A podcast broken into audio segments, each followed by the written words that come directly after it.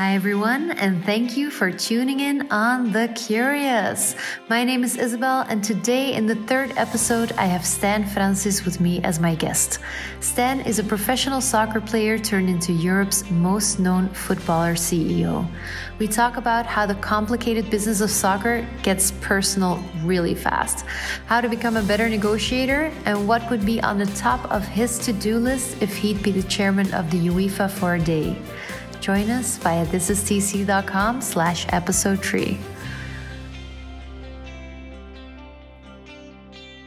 Welcome everyone to The Curious. Today I am sitting with Stijn Francis. Stijn and I've met I think five years ago and he is one of the most inspiring people I know.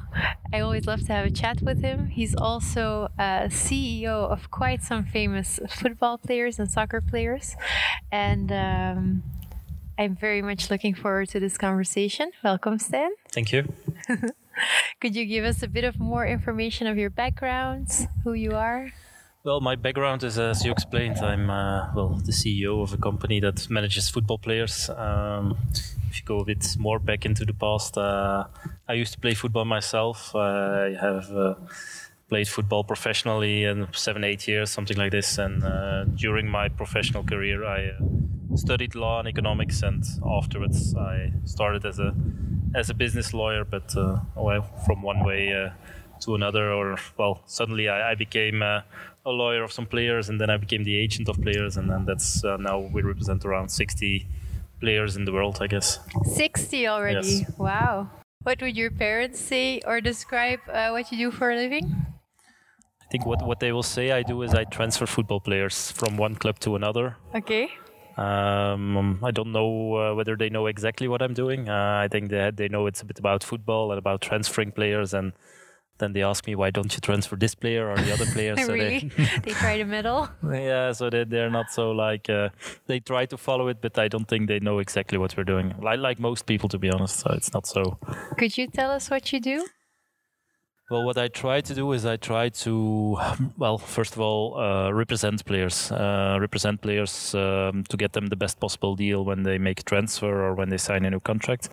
But next to that, we also try to help them on all the the off the pitch things that uh, that they come across uh, for example investment taxes uh, insurances. So we we try to consider or to, we try to approach the players as a, as a company uh, where we we are the CEO of this company. And so this company has a lot of things to do like uh, taxes uh, but also football negotiations divorces prenups so all the things that this football player has to do. Well we try to take care of them and we try to protect them as, as much as possible why did you start your company? Why did we start our or company? When did you realize that becoming the CEO would be the next step to have well, that it, full it, coverage? It was a sudden step. It was not like a lot of people ask me, How did you come up with this idea? But uh, when I was a lawyer, uh, just some friends of me of mine they, they came to me and they were playing football and they needed a lawyer nothing to do with football uh, they just needed a lawyer to, to take care of their, their investments one of my friends uh, uh, is Dennis Odoi. He's now playing in Fulham, and he was going to Anderlecht, and he wanted to buy an apartment, and he needed to go to the notary, and he was 22, 23. So he had he had he hadn't uh, the, the, well he didn't have a clue what to do or how he should do it, and also with the with the banks to get a loan and, and all these things. And he said, "Look, can't you help me with this?" And then I think uh, from well helping him, then I started helping another one. Uh, so I started working for friends, and and then if you ask me why did you start start the company? I think because I was helping friends and it was successful, and, and I think we were making a difference because our approach was like we're helping friends, we're not like uh, trying to make money. It was, and, and I think that was the, the, the reason why I started it, and I just hoped that uh, I could earn the same money as I was making as a lawyer with doing this because I, I liked helping my friends and yeah, that's that's the way we started, and, and that's also why we started the company. Okay, it takes a village to raise a child. I can take. I can imagine it also takes a village to manage sixty football players companies. How many people are you? Um, I think in total around 15 people that are working for a company now. Um, I think also people underestimate a bit that football players are a lot more uh, independent than, than people seem to think. Okay. Uh, a lot of people think that they are not the smartest guys, that they are a bit lazy, that they don't take care of anything. But I think maybe it's also uh, our uh, well type of clients that uh, they are more uh, independent, that they think about these things a lot, and that's maybe the reason why they they want to work with us. But I think a, a lot of them are really independent and uh, really know what to do. So I think most of them it's it's not too hard to work for them uh, Okay. some of them are maybe a bit uh, exceptions and then it's like uh, uh, really like a child that you're taking care of sometimes but i think most of them are really like um, independent intelligent people where you can really uh, be very efficient to do things Okay. Cool. Do you have any trade secrets for us? Trade secrets. Um, that's a good question. Do i have trade secrets? I think w- one of the the secrets i i think to be successful in a business there are always hard times and i think we already decided to stop every year once or twice. We think okay now we have to stop. This is too much. What's happening to us? Uh, we why are we doing this? And then we keep going on and I think it's just to keep going on. That's the, the secret in the end, because you have one million excuses to stop uh, every year, but to just to say, look, I, I do continue and I, I don't want to give up, and I still because I feel that for a lot of clients, what we do is important. I think that's maybe the, the secret that at the times that you say, this is really not uh, what I should be doing, and it's so hard, and people don't like us, and uh, they always try to to do something behind our back, and then you really want to stop, really, and it's it's once twice a year that we have these discussions, and and then you continue, and then two months later you say, "Ah, luckily we didn't stop." Uh, yeah. so keep on going. Exactly, That's the yeah. secret. um, can you tell us one thing that your company did for a client that you didn't expect? That's a good question. Um, what we didn't expect to do, I think, in the beginning was paying the invoices of clients. So uh, we were we have also booked uh, uh, a, a holiday for one of our clients. Okay. Uh, so we I think we, we go quite far. Um, I think also in the beginning we didn't expect to do the negotiations and the prenups, uh, which are the most difficult discussions with really fighting with uh, the future wives of the client. So um, I think what we do in the end is we always do the things that they don't like to do. Um, and then you end up sometimes in situations where you don't want to end up, but it's better that you end up in this situation than the players. So it can be very well. Sometimes we have very um, sensitive uh, matters also that they call us and that they say, "Look, you have to solve this matter for me because I can't tell it to my wife, I can't tell it to my parents or whatever." Uh, and then you end up in situations where you really think, "Okay, what, what am I doing here?" But it's it's also that makes also the job uh, an, a very attractive job, I think. Yeah, Yeah. It's getting really close to people as well. huh? yeah, exactly. Yeah. And getting that trust, The I trust, think. I think that's yeah. about it. Uh, we don't work well when we don't get 100% trust of our clients. If, if you feel the trust, it's also easier to do things. It's also easier to negotiate deals. If you if you feel that you have 100% the confidence of your client, then uh, it's it's really easy to work, and it's also very nice to work. Then you don't have to be afraid to make mistakes because what you're doing is really well with the trust of the client, and then the client knows what you're trying to do is, is the best thing. So Yeah. that's that's with always the good. best intentions. Exactly. Nice. Can you tell me about a person that touched your heart? I think my son touched my heart. Uh, I've been in Italy for 10 days now, last week, I think. And when I came back, he said, uh, I really missed you and I love you. And uh, it was How the first time he? he? mentioned this. He's uh, now, well, he's going to be three in, this, in September. So it's the first time. Now he's starting to express emotions. And that was the first time that he really said to me, Look, uh, I missed you. And the next two, three days when I came back, he, he, he repeated it a few times. I missed you. And now when I'm gone in the evening, he says, I missed you today. So it's. Uh, oh, that's so and sweet. then, then you really melt down, and then uh, because when you're abroad, you think, okay, it's hard, but uh, when he says this, when you're coming back, then everything's yeah. okay. So oh, uh, that's so nice. yeah, Heartwarming. yeah, exactly. Who is or has been the most influential person in your life to date?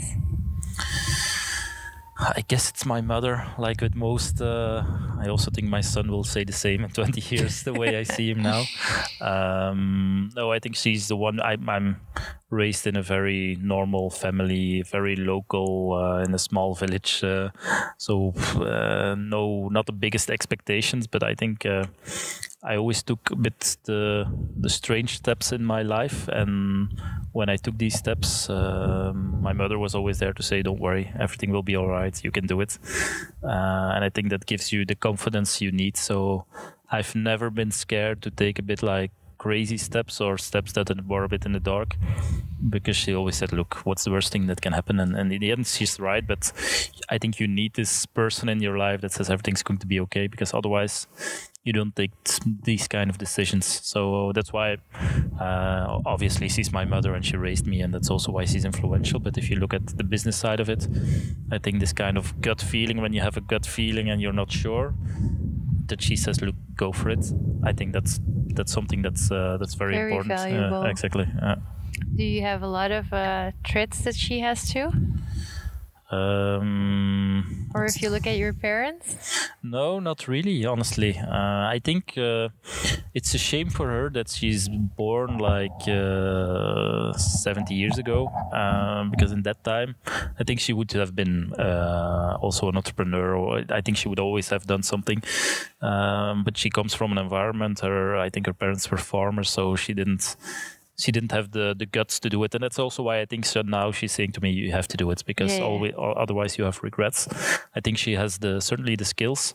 My father is like more prudent and more like uh, I think from an emotional perspective, I look more like him, but from a business perspective, the the the drive and the things to try, the, the will to try things, I think that's that's more her side. Yeah.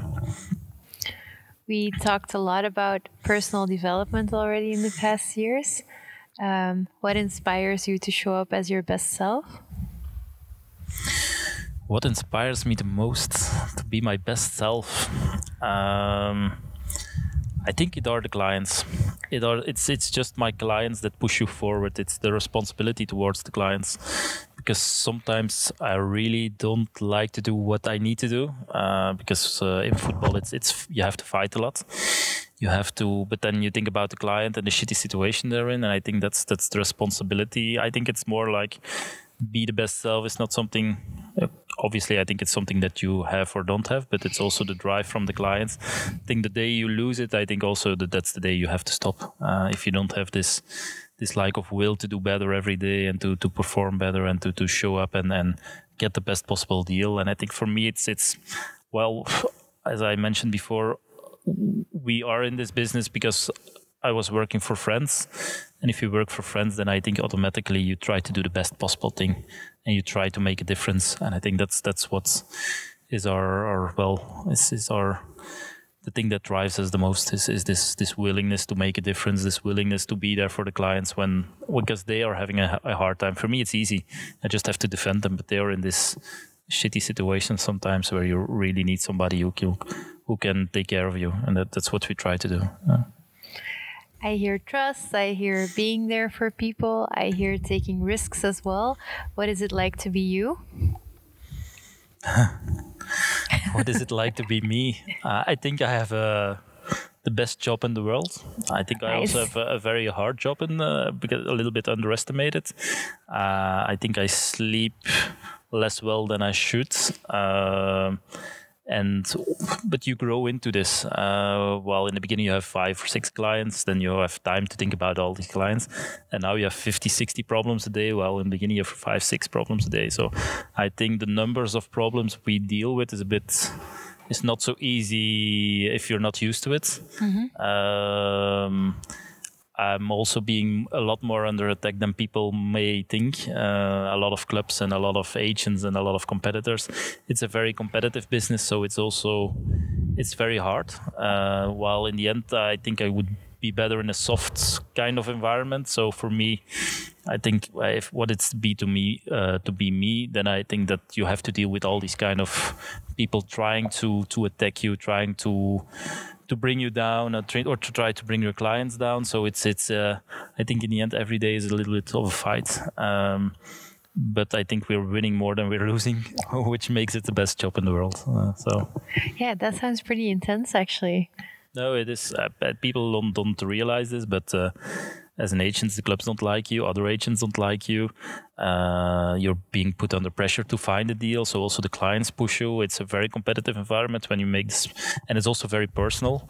It's not like uh, companies that are fighting with each other, but with agents, it's our like personal relationships. So you have very personal relationship with competitors, with clubs. So it's not like I'm in this business and you're in this business, and uh, we try to do business together. It's really like on a personal level and they play it on a personal level, uh, which is good because you also have very valuable relationships. But sometimes you also have it's uh, it's not dealing with companies, but I think it's always like this. But in football, it's even more personal than in uh, in general or in other kinds of uh, businesses.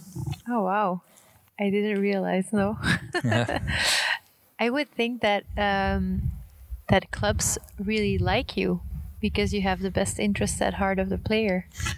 Yeah, but that's not in their interest. Uh, so okay. I think if you would ask clubs, do you like uh, Stirr Associates, then they will say, I think they they will say they're one of the most professional, probably the most professional but it's not the most easy party to deal with. Uh, so I think they will say but that's a compliment, right?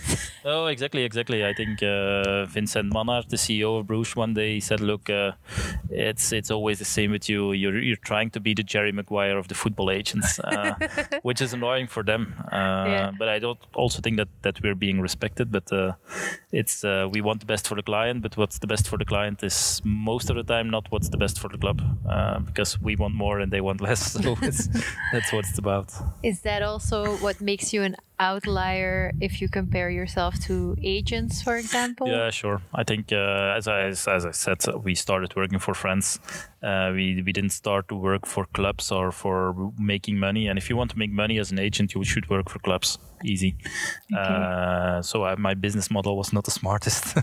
Uh, we worked for the the weakest. Uh, we worked for the weakest party. Uh, weakest party, which means the players. So that's that's yeah.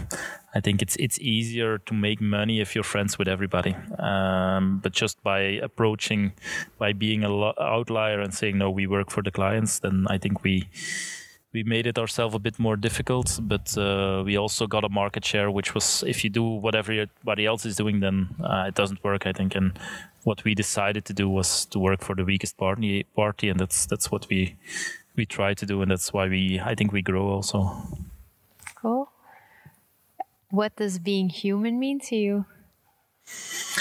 Being human is, uh, for me, it's uh, treating people like you want to be treated. Uh, I think that's that's being human. I, I I don't like to do things to people that I don't like that people do to me and I think everybody has his own uh, philosophy about what's uh, good for yourself and what's good for the other ones. But I would not like to. I think it's inhuman or unhuman to say, "Look, uh, I'm doing things what I don't like myself." I think that's that's for me the the, the base philosophy of my life is. And also, I do deals like this. Uh, also, in business, for me, it's the same. Uh, I think it's also one of the best negotiation strategies. If they are like being very cooperative, I'm cooperative. I, but if you're like aggressive, don't worry, I will be aggressive as well but I think that's that's the yeah being human is just yeah uh, be yourself and then don't treat uh, people like, like you uh, only pe- treat people like you want to be treated yourself. I like that. Good philosophy. um, I don't know a lot about soccer. Can you explain the game to me in under two minutes?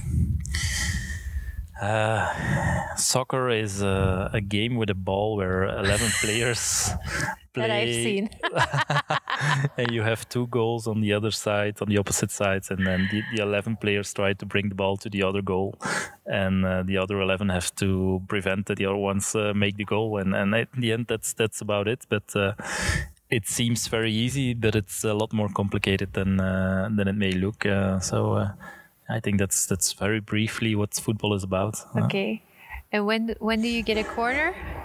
Sorry? When do you get a corner? I see that happening often. Uh, that's a good question. How do you explain this?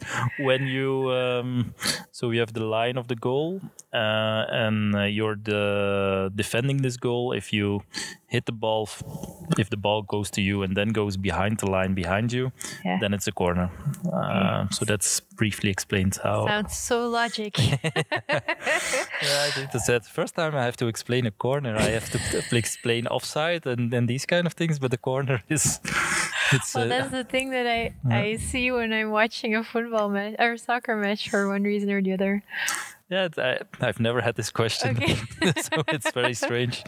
I've had a lot of questions. I was uh, with uh, one asset manager one day, and we were going to a game of a client, and uh, uh, he, he- it was his first time he watched the game, and uh, it was the second half, and he said, "But I don't see the player anymore."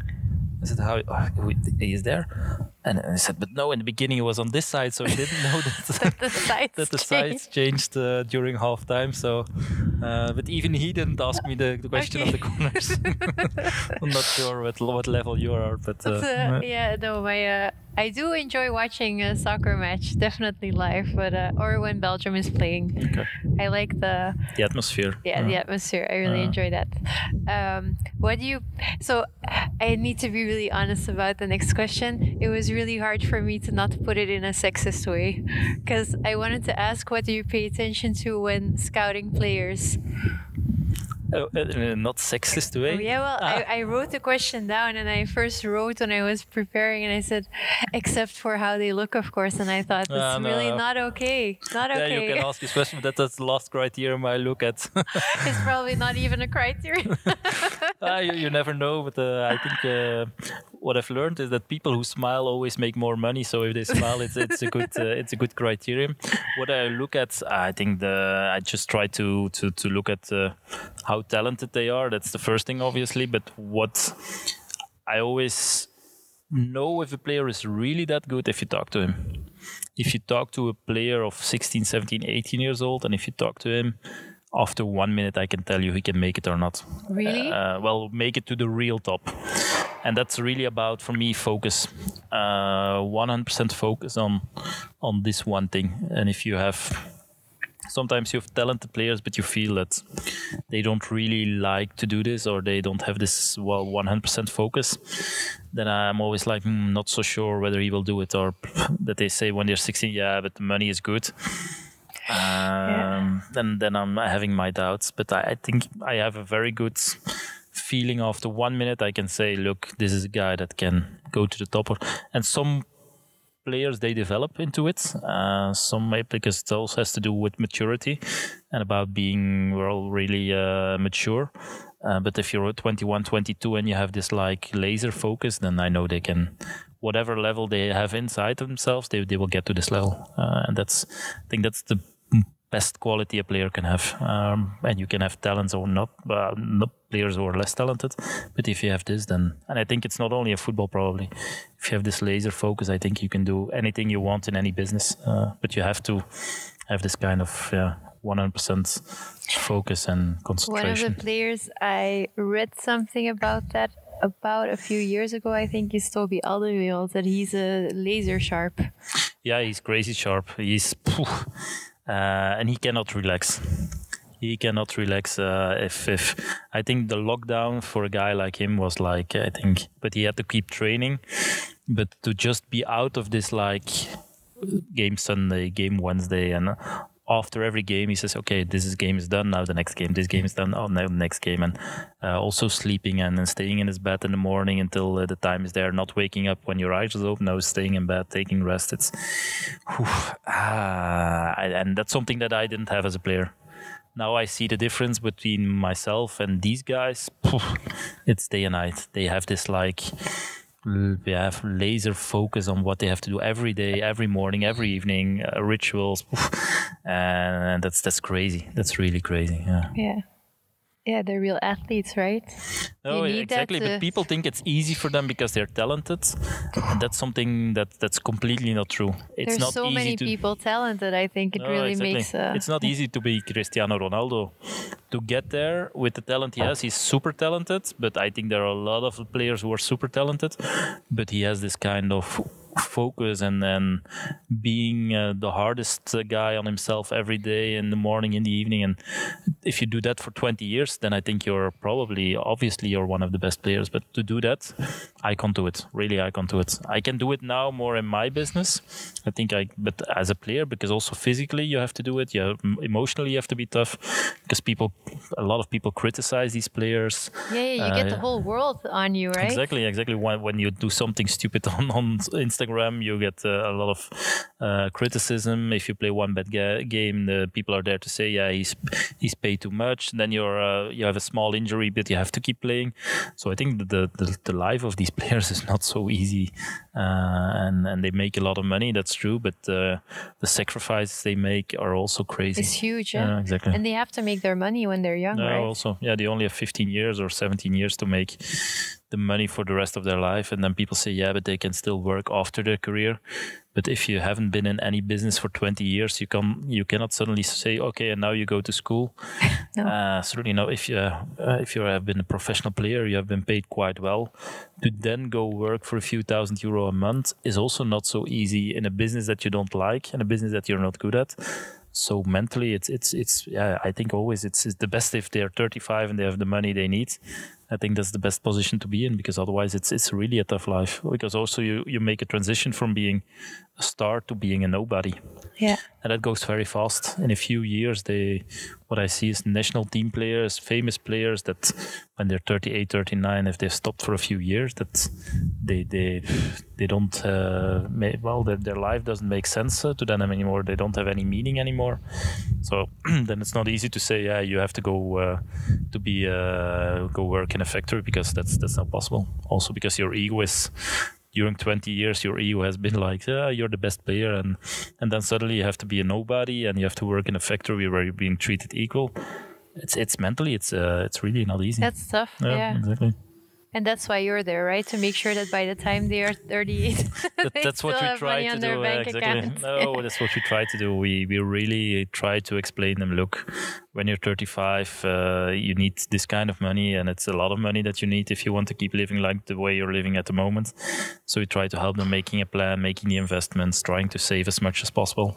Uh, and I think that's that's something that they need because the, there are not many service providers in this respect that help players um, because they make a lot of money, but then uh, they attract also people that don't have the right intentions to to help them invest the money.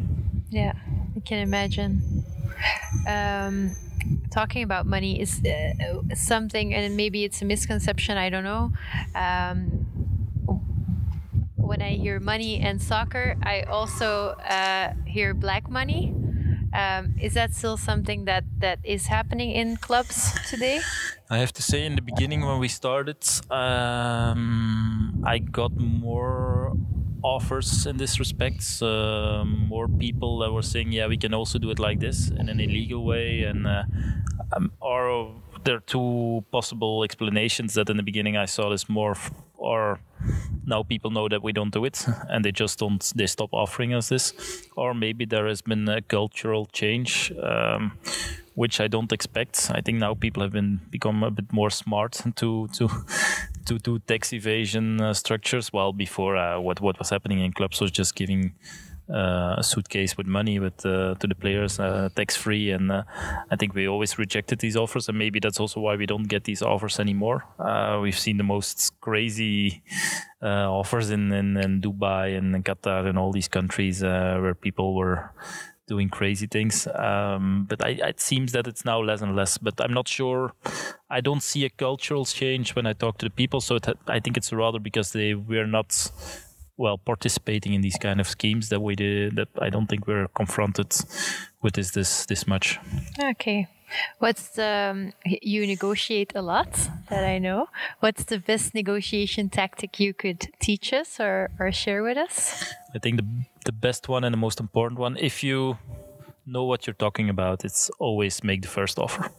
Okay. I think that's the best one. That's what I notice. If because if, you decide the benchmark then, or yeah, you uh, the, well, if you look at the research, the guy who makes the first offer, it's always closer to where where the first offer is than to where the second counter offer is or where the counter offer is. So, and that's what I noticed as well is, and be aggressive, but don't be too aggressive. You have to be able to show that what you're asking is a lot but it's still possible. And, and if you start with this kind of offer, then you always end up uh, having a good deal. Uh, and also to be able to walk away. I think the best possible deal is the deal where you're able to walk away to say, look, I'm not interested in this. And then you should also show with a certain kind of power and the, the quality of the player also uh, that you say, look, if you want to go for this, then we don't even discuss. Uh, so when they make a first offer, I often say, look, forget about it.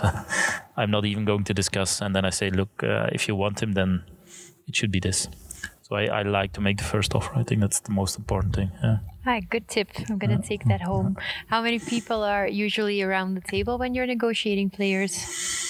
And who? Uh, sometimes me and the, the CEO, and sometimes like in Napoli, uh, in the end, uh, it can be 10 people with lawyers, with CEO, with CFOs, with president, with it really depends. The craziest negotiation was uh, really in the beginning of my career. I was in Bulgaria, uh, and they, um, uh, I was with two. They had two presidents, and they were known to be the garbage mafia. Okay. And around the table there were uh, four bodyguards, mm-hmm. and on the table there were the guns on the table and the cash what? money was on the table. Really? Uh, and so that was the negotiation. Then my two clients were next to me, and then we had to well fight with them for the best possible deal, but with the guns on the table. it's just like okay. Uh, so it depends. It really depends how many people, and sometimes there are people there who shouldn't be there, and they just have their role to play. And uh, I think the, the, the easiest deals is one v one, and then although I, I like to be with two people uh, to do the negotiations because then you can also read a lot better when you're not talking. You can concentrate on what they're saying, and uh, and someone can take the calculator and start. also yeah. No, but it's also like this. You oh, really? you can if you have to do everything yourself. It's you have to think about what you're saying. You have to calculate. You have to say okay, but I already said this. So and when when you're with two people, when the other one is talking, you can already think about what you want to say and what they're saying, and you have a lot more time. So I always like it when there's a translation. Uh, so, like in Italy, I understand Italian quite well. So when I have a guy who's translating, I'm I have the time to think. Uh, okay. So that's why I don't like to do it. In Belgium, it doesn't matter too much, but internationally, I, I I like to be with somebody who's there, so that I have more time to think what I I have to say. And are the players mostly as well involved in these negotiations? Uh, most of the time, no. Uh, sometimes I bring them with me with me because they like to do to see what's happening. Um, yeah, I would be interested too. no, I, I've, I have had some players who were around the table, and then they said, ah, "I didn't know it was going like this," and it was interesting and cool to see. And then they also have the feeling of control. I always involve them in a way that uh, I tell what this is happening, this is happening. Uh, now they said this, and this is their offer, and I think we should do this offer. So they always have the feeling of involvement, but they are not always around the table. I think if they're around the table, I think we would have less good deals because they they feel personally offended. Uh, yeah, and emotionally attached. Yeah. And then they want the deal and they say, but I really want to stay. And I said, yeah, but there's more money on the table than what you think. No, but I already want to sign this deal. So it's better when they're not there, to be honest. Yeah, yeah. Uh, so it's also a way to to walk away to say I have to check with my client, and uh, because otherwise, uh, if they're there, they, the deal would not be the best possible deal. How do you prepare for these kind of negotiations? It depends uh, on the player. Uh, it depends on the situation. Uh, sometimes you have to be very aggressive. I adapt really to the negotiation style. So what I first need to do is to check who am I dealing with.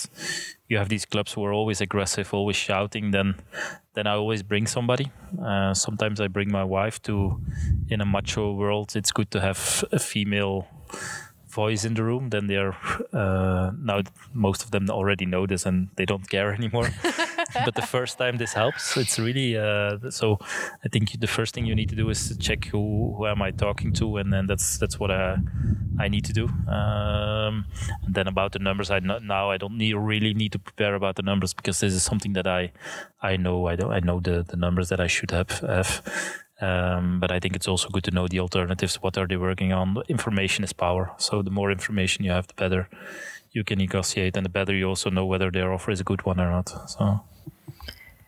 I was wondering with um, soccer players, I always have the feeling, and with athletes in general, and I don't know if it's an assumption or not, but they all, always have quite an entourage that travels with them, um, or that's my assumption anyway how does that work in the soccer world? I, I, I see, I think dads managing their sons and family, mem- family members um, being pulled into the equation. It feels super tricky.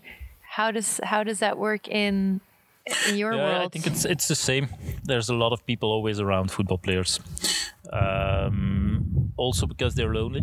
Uh, I think people underestimate uh, how lonely it can be to be a football player um, but also because uh, yeah, a lot of people are attracted by this world, and then it's about uh, and you need to, to be careful with these people because sometimes they think they know better, although they don't know anything, and they're just there because they they, they know the the player since he's five years old. Uh, so it can be tricky, and also they have their emotions that are important, and you have to deal with them also with the wives and I think sometimes a deal can really depend on uh, whether the wife wants to live in this city or the other city. So you, it's something you need to take into account, and then it's best that everybody's on board because otherwise, uh, yeah, if you bring a deal uh, to the player and you think it's the best possible deal, and then the wife says, yeah, but I don't want to go there because this or this reason, then uh, you have to go back and uh, say, look, uh, we don't do it. So I think it's yeah, and there are a lot of people around, but, but the most influential are the parents, the the wives, girlfriends, and then the two, three best friends. I think these are it's classically that they, these kind of people are always around. So yeah. how funny! It's interesting actually that your best friends can have a influence yeah. or your parents. Like, of course, I can imagine that a partner has influence on making business mm. decisions as well, and you.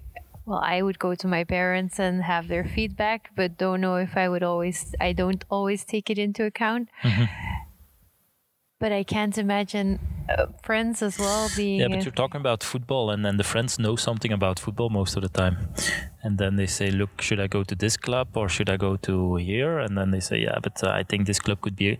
And they, I think it's good that players listen to their friends because the friends also know what kind of uh, person you are. Sometimes you have these kind of offers from China or Russia and if they're the friends are there and they say, yeah, but look, I don't think you're the right guy to be there, and you go to be lonely.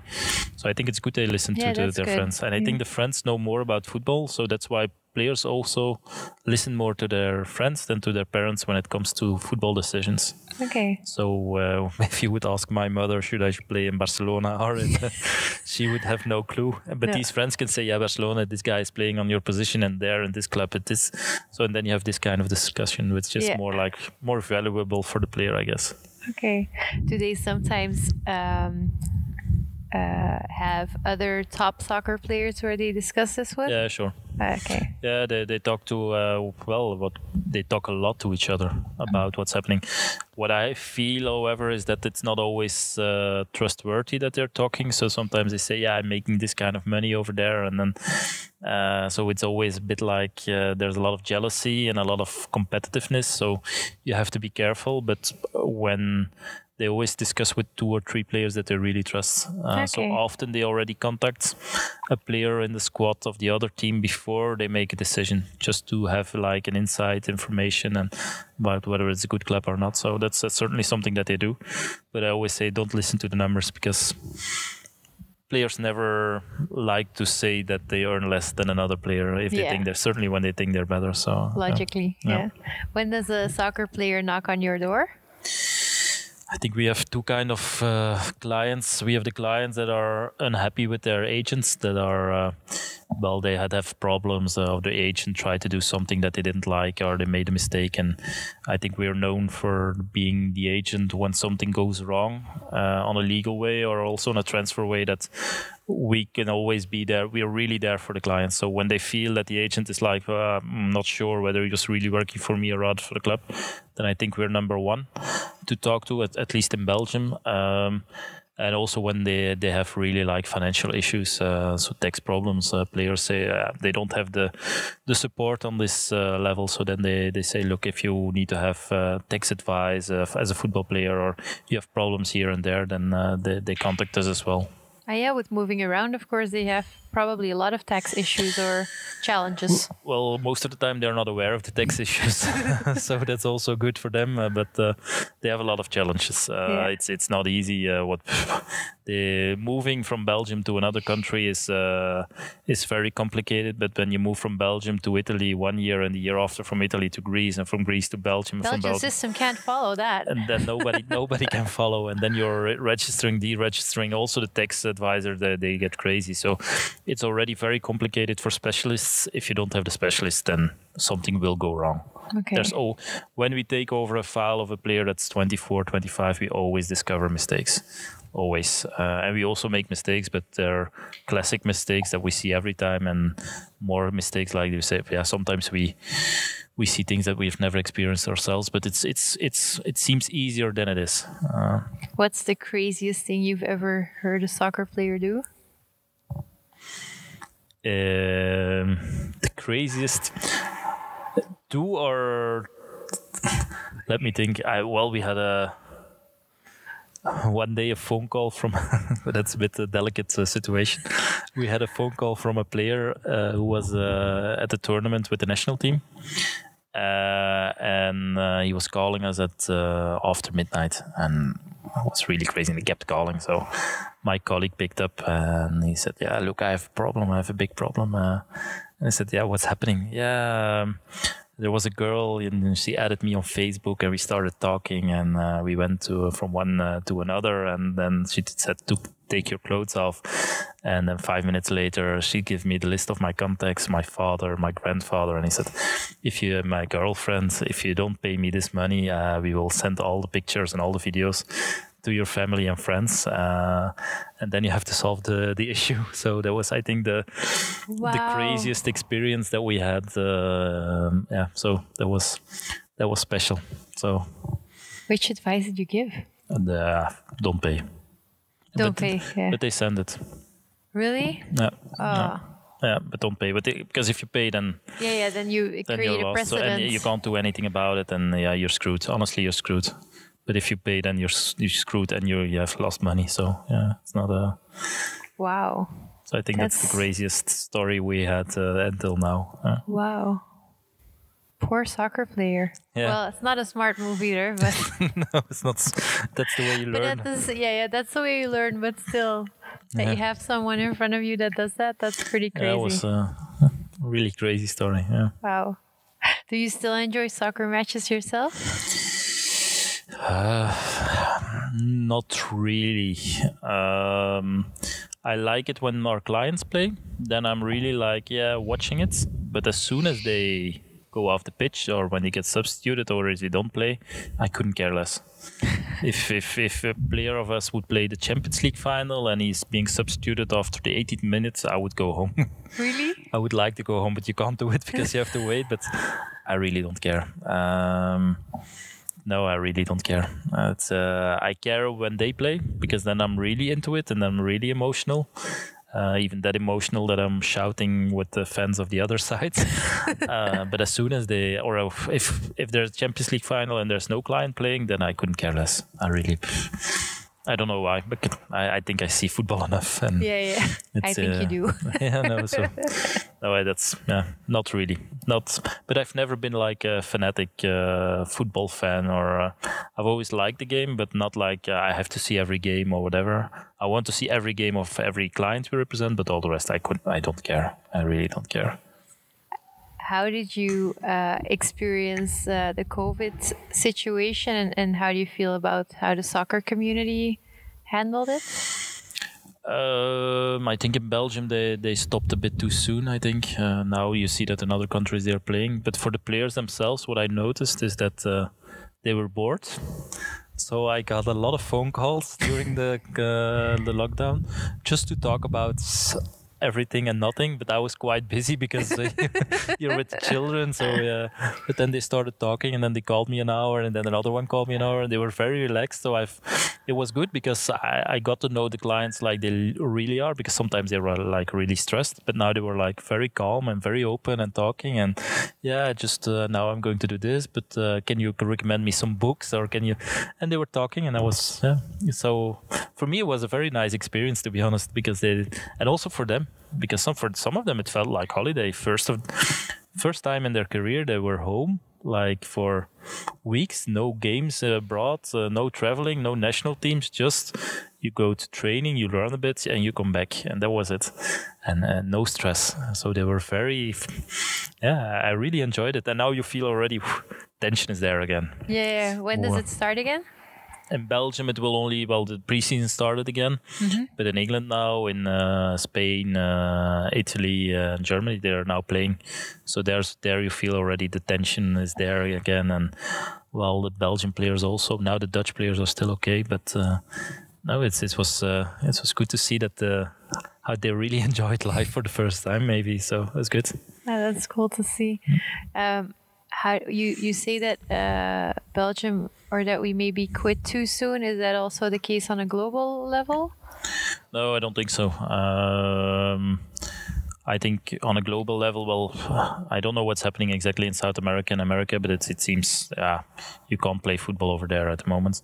Uh, and I think, but in Belgium, what you see is if you can play in Germany, if you can play in Denmark, if you can play in uh, Spain and Italy, then there's no reason why you should not be playing now. I don't. Oh, the only thing is there are no fans, and if there are no fans in the stadium, then not the it's same. not the same. No. Honestly, it's not the same, and it's really. So maybe that's. I think Belgium. Maybe in a few weeks they will say, "Luckily we waited because now we can have fans in the stadium, to a certain extent in the stadium."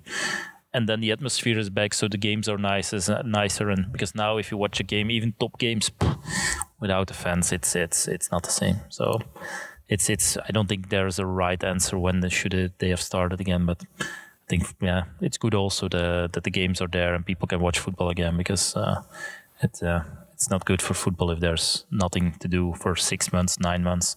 For football business in general, it's already a, a big disaster. So the sooner the better, I would guess. Is there something that I should ask about soccer that I haven't asked before? That would be really interesting to know for me. Um, if you don't know what a corner is, there is so much to learn. I think there's a lot to learn, so I'm not sure. Uh, uh, I, I, honestly I didn't get a lot of interesting questions about football uh, the last couple of uh, uh, months or years. It's always about it's getting so sophisticated that there are not a lot of surprises anymore. Okay. So now football players are being analyzed from a data perspective. Everything they do is being analyzed, and it's so crazy that uh, it seems that. Uh, the the creative factor is a bit gone out of football and and so uh, things that you don't know well yeah I think football is, is being discovered still and i think on a mental level there's still a lot of t- t- things to discover and i think what, what a lot of people don't know or don't realize is that uh, football is a is a sport uh, where the brain is the most important tool of the football player. There's even a legal uh, jurisprudence which confirms this. Okay. Uh, so uh, there was the discussion: Are uh, uh, football players are they more like workers or are they like uh, white collar employees? And the judge said in the end no you have to use your brain. So they're a white uh, collar employees so not uh, the the workers in the factory so for the, the the status it's an important discussion so footballers use their brain Oh, yeah, they are uh, bediendes and not arbeiders yes, exactly, in their exactly. Exactly, ah, that's that's okay. the difference. And people always say, yeah, they're stupid, but uh, I, I I tend to well, I really disagree. If people say this, then they can follow the players one week and then they will say it's not an easy life and they are very smart to cope with all the difficulties that they're dealing with so yeah. their willpower must be incredible huh? yeah it's amazing it's Yeah. uh I'd like it's, to have it's a hard life bucket it's really hard that. life Yeah. it's uh, it's not so easy to to be a football player, player because there are so many problems in a in a career, so many problems, and uh, you have to deal uh, with these problems yourself. And it's only you can play, and it's only you you can cure your body, heal your body, uh, strengthen your body. So it's it's it's a tough it's a tough life certainly. Can they be insured for when it would go wrong? Yeah. Yeah. Well, quite expensive insurances. So yeah, they, probably. no, it's really expensive, but uh, I think it's important to have it. So they have insurances when they cannot play. Uh, football anymore, then they get this this kind of big sum, but it costs a lot of money. Uh, but it's at a certain age, I think it's important to have these kind of insurances. Uh, yeah. Do you have certain routines every day that you do? I used to have routines, but uh, now uh, because my life is so uh, unorganized, it's difficult to have these routines. Before uh, I try to to wake up at six, seven uh, before uh, everybody else is waking up, and then I try to read something and I try to to write something and to like a miracle morning. But you were the person that gave yeah, me no, that, I, I, that tip. Yeah. Whenever I'm in, a, and I try to do it as much as possible, but now because my life is like children wake up at, at four or five in the night. Uh, you have to take a flight at four o'clock in the morning. It's so unorganized and there's no structure that it's so difficult. Uh, in in my ideal world, I would do it every day. Uh, but in my ideal world, I would not be sleeping this little. so that's Okay. why it's not easy to, to do this. Um, but I make my to dos every evening and every morning, and uh, so that's something I think that's classic. Uh, and are they connected to your goals or? yeah, they're connected to goals. So uh, we have our quarterly uh, and yearly goals and uh, our long-term goals, our BHAGs, and that's what we, we try to do. So everything I, I do is attached to this. Our weekly goals, also what I need to do this week to get to the quarterly goals. So that's something that I, I still do. Uh, but I miss the yoga. I miss the the reading and the, the writing and uh, the the yeah the meditation. But yeah, you can't have it all. No, no, no. That's true. Um, uh, well, I don't know. Maybe you can have it all. Yeah, maybe, but I, I, I can't have it all. Not right now. Maybe one No, day. Maybe. Yeah. Uh, I hear you say yoga. Uh, What, what's your um, What's your view on on uh, religion or spirituality? Uh, I think I'm agnostic. Um, I think what I said is about being human. I think that's the most important thing. Um, treat people like you want to be treated. Um, I'm not uh, very spiritual. I'm I'm raised Catholic, um, but I think uh, it's in our culture to be Catholic, and I think the values is is, is they're they're there. So you're raised with these values. Um, but for me, I think it's most important to be to be human, and then human in the way I described uh, human, and then uh, that's that's and then for the rest I, I'm I'm really I don't know. Uh, and I'm not the guy who's going to say I know what's going to happen and I know what's what's it about. Because I, I don't I think it's a bit being a bit arrogant if you think you're right. Uh, so I don't know. Honestly I don't know. Talking about being right, one of uh, one of the questions I really wanted to ask you: if you could become CEO, or if you would be given the position of CEO or director of uh, the UEFA. Do you say UEFA in English? uh, UEFA UEFA. Um, what would you do, or what would you change? I would immediately stop the transfer market and uh, stop the transfer fees. Okay. Uh, because uh, the reason why football is so corrupt is because of the transfer fees. Okay. and I think it's completely it's modern slavery. Uh, for me, all the problems we have, every transfer window has nothing to do with normal problems of life. It's just because of this transfer markets. When you can go to another club and make more money, if you would go to another employer where you can make double, and your employer says no, sorry, they have to pay me 10 million, otherwise you can't go there. Yeah, you would say, "Hey, you're crazy. I don't accept this. I go there. I uh, I say goodbye. I pay maybe six months, uh, whatever notice period. In football, that's not possible, um, and that makes it a very complicated world and a very corrupt world. And that's safe.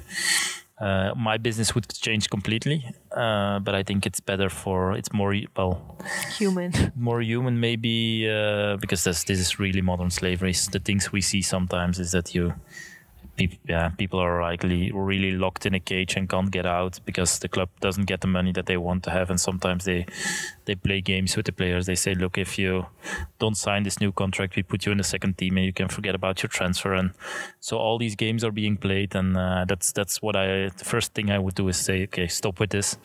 Uh, and I, I don't think it's legal, by the way. Uh, that's that's another discussion. They say it's legal, and uh, but uh, for me, this is something. It's out of this world. It's not. Uh, it's now 2020. You can't. You, it's, it's slavery, uh, and people will say, yeah, but they're paid a lot of money. Yes, I, they're paid a lot of money. Um, but it can also be very frustrating that you're being blocked by your employer where you don't want to be. Yeah, that's crazy. I can't even imagine that in the uh, exactly. business uh, world. People um, don't realize, but that's that's that's what it is. yeah. Yeah, that's interesting because there's so much attention goes to these transfers in newspapers. People. But the other side it. is that people are really buying, being blocked by their employers, and that they can't go, and that's that's also why they have agents to fight to to make it possible. But that's also why there is a lot of um, corrupt people in the business because then they pay money to make this transfer possible, and then you have this kind of money streams that are not like uh, very legal. Um, so I think you would solve a lot of problems in uh, in football. Uh, the best paid players would probably get a lot more, and but also the small paid players will get less. I think that's also a consequence. So uh, it has a, it's not only it would not solve all problems. Are there any other things you would like to do, mm. or would that be the first thing? I think that's uh, if I could realize that, then I won't be forget forgotten in the world of football. No, I think that's After that's one day. that's the uh, San Francisco One day. Uh... Give me just one day, I will do this, and then it's okay. no, I think that's that's for me the major thing, and there are a lot of things that could be done better. Better, but I think for me, eighty percent of the problems in in the world of the football uh, is is is about this. Is about, and then yeah you also have human trafficking from Africa. You have a lot of other problems, but I think this is uh, for me modern slavery. So uh, it would it would change a lot. If your son would tell you he wants to become a soccer player, would you be happy for him? I would say it's a very hard life. So yeah, be be careful what you wish for. and that's really the truth. I think it can be an amazing life, but it can also be a very hard life. For young soccer players listening, what would your advice be to them? Uh, it's a cliche and it's really a cliche and I don't like the, to yeah, talk but about cliches are there to I mean to enforce but information right the one who's working the hardest you will get at the best club even if you're less talented. Uh, hard work beats talent. It's really a cliche, but that's what I see every day. Well, it's a cliche, but I don't think for everyone it's clear that that's. Uh, no, and then they the don't seem to realize enough. Um, and I and now I'm getting like an old guy who's complaining about the youth. You're getting a bit older too. no, huh? that's true. Uh, no, but it's it's it's really uh, hard work beats talent. Really Every hard time. work beats talent. Yeah, one hundred percent. Okay. Um, for you, if you could go back to your own 18 year old self, what would you tell him? Enjoy more. Um, I think what what you were saying about Toby, when the game is done, you're already thinking about the next game. I think that's something that I and I still have. When Dries was done, the one week ago, was a big uh, thing in Italy. I was uh, the next day I was trying to do another player, uh, and then and it's always and, and, you don't enjoy it too much. Uh, so you would tell your 18 year old self, but you would tell your today self as well. No, but I think it's it's I should tell it I should tell it to myself also. But no, my 18 year I think yeah, there were a lot of good moments, and I didn't enjoy it to the 100%. There was always like this reservation, yes, but and I think that's also the reason why you make steps. Uh, yeah, why, why, why you are where you're at today. Yeah. yeah. Um, but I think at a certain moment, I, I don't hope I, I have some regrets to say I should have, well, enjoyed it more. Do you see yourself in the soccer world for the rest of your life? Uh, I think yes although I think one once a year or twice a year, I also have this discussion. Yeah, maybe we should uh, get out of football because it's a complete uh, stupid uh, uh, environment to be in. Uh, really a dodgy environment to be in. So. But I think in the end, it's the only thing that I really know. I, I know everything about this world, and I know that I can make a difference. And I think I, as long as I feel that we can make a difference, I will do it. Uh, but maybe someday I will say, now I want to do com- something completely different and I'm tired of it. Could also happen. And it can be next year when I say, no, now I stop. now it's done. Yeah. Are there certain soccer players you would really love to work for? I always say Frenkie de Jong. Okay. He, uh, I think the well, no, I don't know as a, as a person, but just as a player, I think he's one of the most beautiful players to watch. Uh, he's so elegant, so intelligent, uh, down to earth. He seems to be uh, a crazy, crazy good player, uh, and not uh, a player like with all these uh, with this image of yeah, extravagant. Exactly. So well. really down to earth personality. So that's that's I think that's for me the perfect player to work for. Um, but I think we, we also have some players that that can get to his level, uh, and yeah, so that's that. I think yeah, a player like him would be nice. What's the um, the thing you're you're already done within your journey? What's the kind of stuff that's really an energy vampire for you?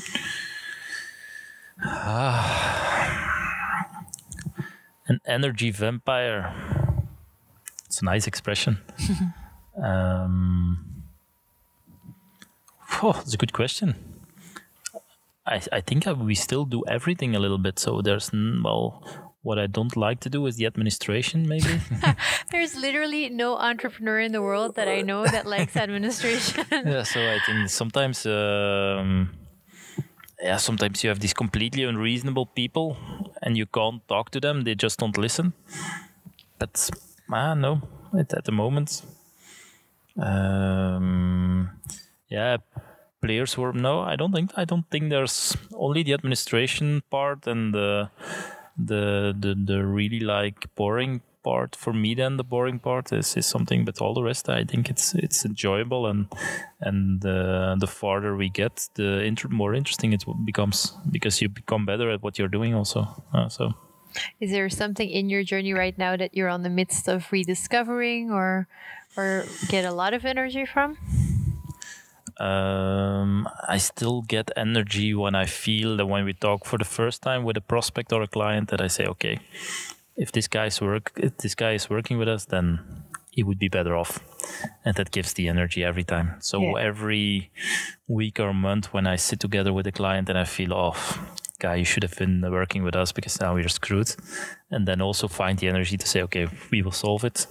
I think that's that's something that I really enjoy, and I enjoy it from the beginning. But I, it's still there, and I think that's that's the feeling that I love the most is because people think this this deal uh, while doing the deals, and uh, that's very nice, and to finalize the deal is very nice but to feel that okay what we're doing is really like it's a bit arrogant but we're the best yeah, yeah. and you're helping someone i and and you're helping something i think uh, somebody i think that's that's for me the best feeling uh. Do you have a teachable moment that you had in your life something you look back at and no i think the only really thing that i i, I learned now is that um, don't give up too easily. That's what I told uh, before. Is just continue when things are hard, and uh, because when I talk about hard things, it's not about finances. If you're if you don't have the money anymore, that's not something that we have been in because football agent business is not something that is capital intensive. So we okay you have to watch your money.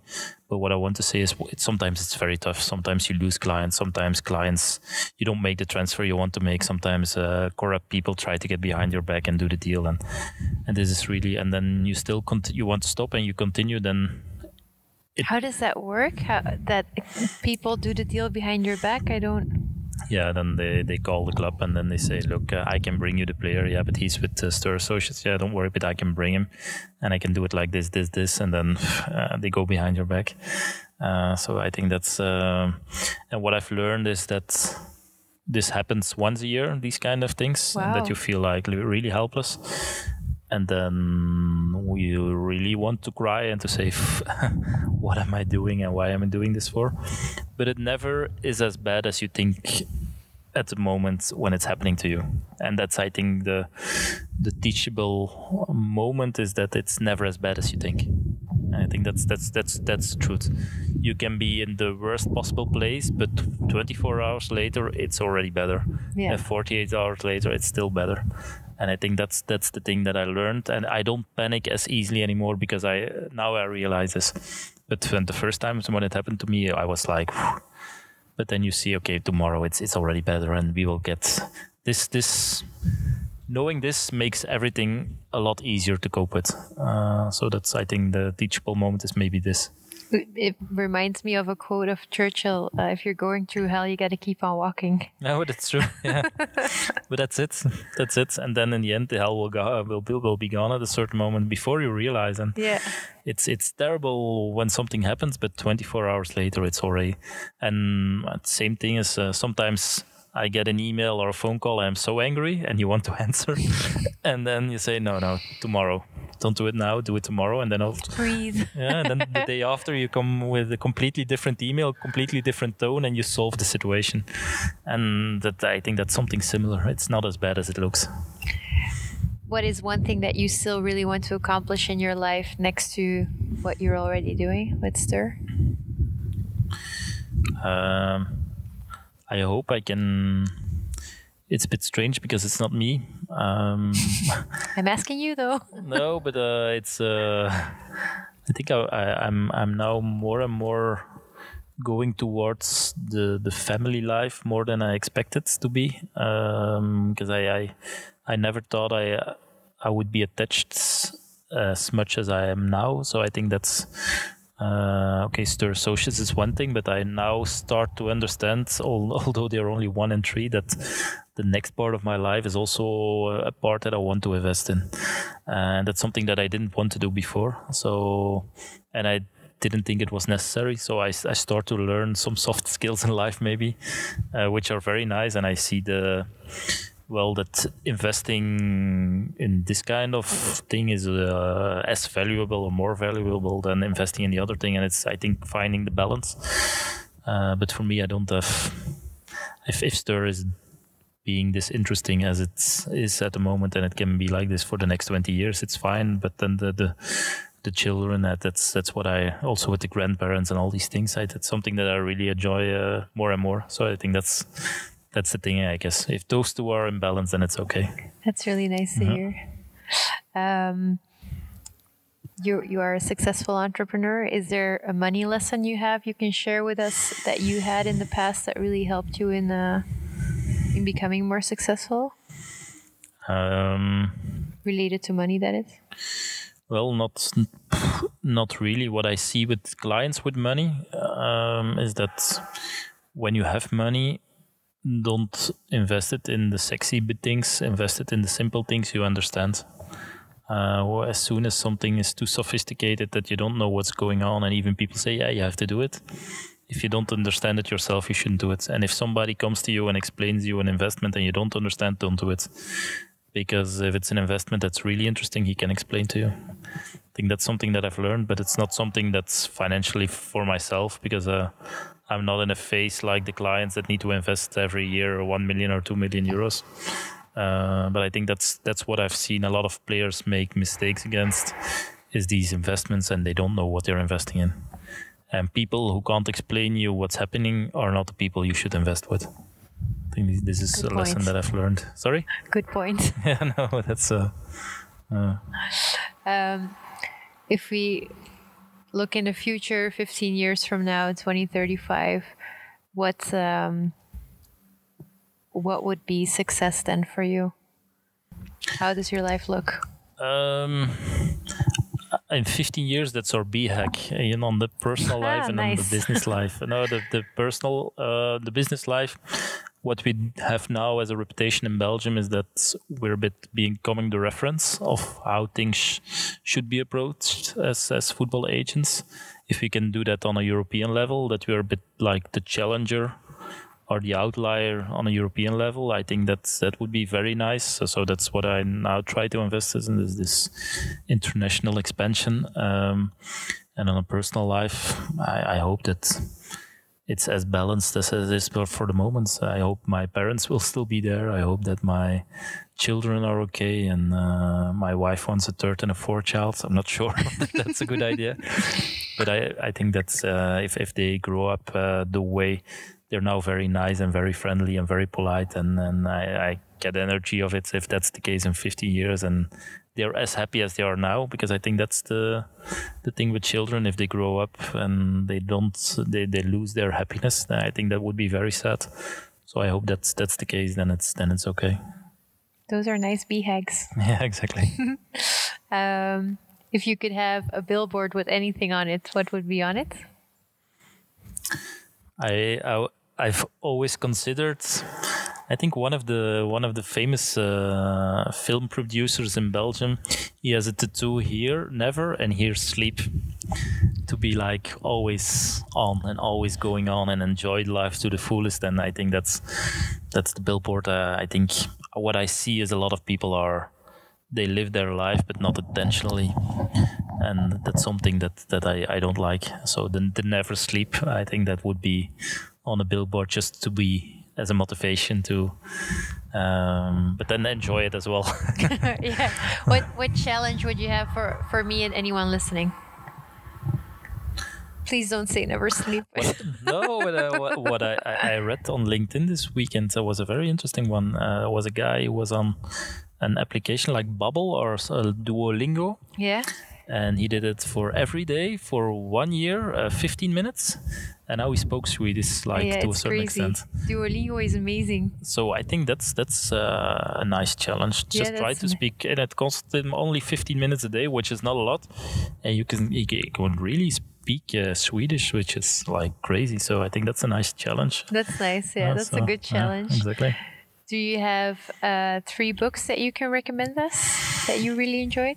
Uh, Miracle Morning, it's uh, still one of my favorites Why? every time because uh, when I apply it, I'm the best possible me during that period, and I feel when I'm tired, I lose track of it. But if you apply it, I think you get so much energy out of it. It's crazy. It's really crazy. So that's number one. Uh, so it's not a complicated book. It's it's in the end, it's very uh, easy I to summarize. I completely agree. I Uh, do it, and it's the best, Yeah, it's for me. It's It's like the best I- gift I've ever gotten. Uh, it's a shame I don't do it more often, but that's that's I think the the for me the best book and also life philosophy maybe is that that's about it. Miracle Morning, that's number one. 80-20 uh, from that's it's always uh, It's good that, uh, because it's the truth. yeah it's the truth but still i'm working like 100% and uh, in the end uh, you should also be able to work 20% and get 80% of the results but uh, so that's that's a really that was an eye-opener for me uh, that we are doing a lot of things that are just completely a waste uh, and you should not be focusing on the waste you should be focusing on the added value. Yeah, and 20% of your clients are mostly good for 80% of your turnover. also so, yeah, exactly exactly. So i think that's that was really and i still read it uh, every year uh, this book. Um, then the third book um, there was one book that maybe was the inspiration also to become more like a football agent was uh, what they don't teach you at harvard business school from uh, mark Yeah. mccormack and he's the founder of img Okay. and I used to when he in 98, 99, when I was just finished high school, I guess, I was sending him emails and he was advising me. And uh, Wow, uh, that's so cool. so uh, and uh, when I read it now, it's a bit too simple. But when I was 18, 19, 20, and I read it until I was 30 every year, for me that was really an inspirational book, and I Yeah. learned a lot of it uh, from it. So uh, that's a good book for me. Yeah. I read uh, what they teach you at Harvard MBA, Ah. or that's you don't you mean No, what they don't what they teach- don't teach you at Harvard Yeah, Business yeah. School. Yeah, I read the one what they teach you, and I really enjoyed it. I was Okay. like, oh, I'd Yeah. love to go to like Ah, yeah, exactly. Yeah. I didn't there. get into Harvard as, as one of the frustrations. So You tried? I tried uh, for my LLM. I was uh, yeah, UCLA, uh, NYU, Northwestern, um, Columbia, and Duke. There was uh, the ones I applied, and I only and uh, Harvard, but I didn't get into Harvard. And then I said, "Look, fuck it, Oh, really? I don't do it." Uh, Ah. yeah, now it is also maybe something I should have done it. I should have gone to UCLA or to to whatever uh, big uh, school over there, because I think if I would have done that, in US they are like 20 years before if Ahead, you look at yeah.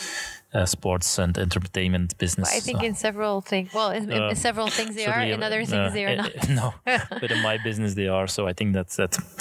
From looking where I am now, I think that could have been, but it's also very expensive, obviously. But uh, Super expensive, but I do wonder if it's interesting to, uh, yeah, to go, yeah, if you if you get it out or not. I think you do actually. Yeah, but you also have a lot of scholarships. So I think I got uh, two or three scholarships to do it. So if if you can do it uh, to these schools, mostly you get eighty percent is paid by by scholarships and institutions. So that's.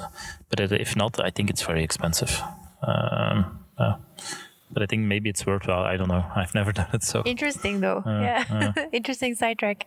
Um, how can we follow your journey? I'm on Twitter and Instagram, but I only use it when people say you have to put it on Twitter Instagram. we have uh, someone who's responsible for the social media, and she's always complaining to me, "Yeah, but you should uh, put more, and you should video, make more videos, and and I should do it more." But uh, what I don't like is I don't like the attention to be like, uh, "Look at me." Because that's also a bit like you have these typical agents in their private jets and in the nice fancy hotels and uh, that's not what I want to be representing uh, so that's why I'm I'm I'm always a little bit like I'm not sure whether I You're want to do just alone in your private jet. no I, that's that's not the case. I'm alone in my Ryanair uh, front uh, at four o'clock in the morning having calls. Uh, that's my life. But that's also the life I would like to show. The real life the the life Yeah. that it's it's like very hard sometimes um, but I don't want to I think you yeah you need to have the personality to to show this more so I'm not so easy to follow I'm afraid uh, Okay, but can we connect with you on LinkedIn, for example? yeah sure LinkedIn Yeah. uh, Twitter uh, Instagram uh, You also wrote I'm a even book. on TikTok now Oh, really? okay. Oh, that's really cool TikTok. I didn't know. Uh, my niece of uh, 12 years old was on TikTok and she installed it, and I was like, oh, "This is not good." But then I started following, and there's a lot of comedy and all these kind of Oh, things. yeah, It's- but it's the algorithm of TikTok is next level. I don't know how It's they do really it, good, but yeah, it, so- you see stuff you like, I see stuff I like. It's crazy. I think I only have one follower, somebody who got lost, I think, because I don't put anything on it. But even on TikTok, they can follow me. Yeah, Okay. yeah. Awesome. Thank you so much for your You're time. welcome. I really enjoyed our conversation and I can't wait to see everything unfold. Okay, thank you. Thank you. Find everything we discussed and more on thisistc.com slash episode 3. Thank you so much for tuning in. I appreciate it immensely. Don't forget to hit the subscribe button on your way out. My next guest is Tom Deckers, CEO of Merluno. If you have any questions or feedback, don't hesitate to send me a message through your preferred channel. I'm always curious to hear what you think. You can find all contact info on thisistc.com. Have a great day and stay curious.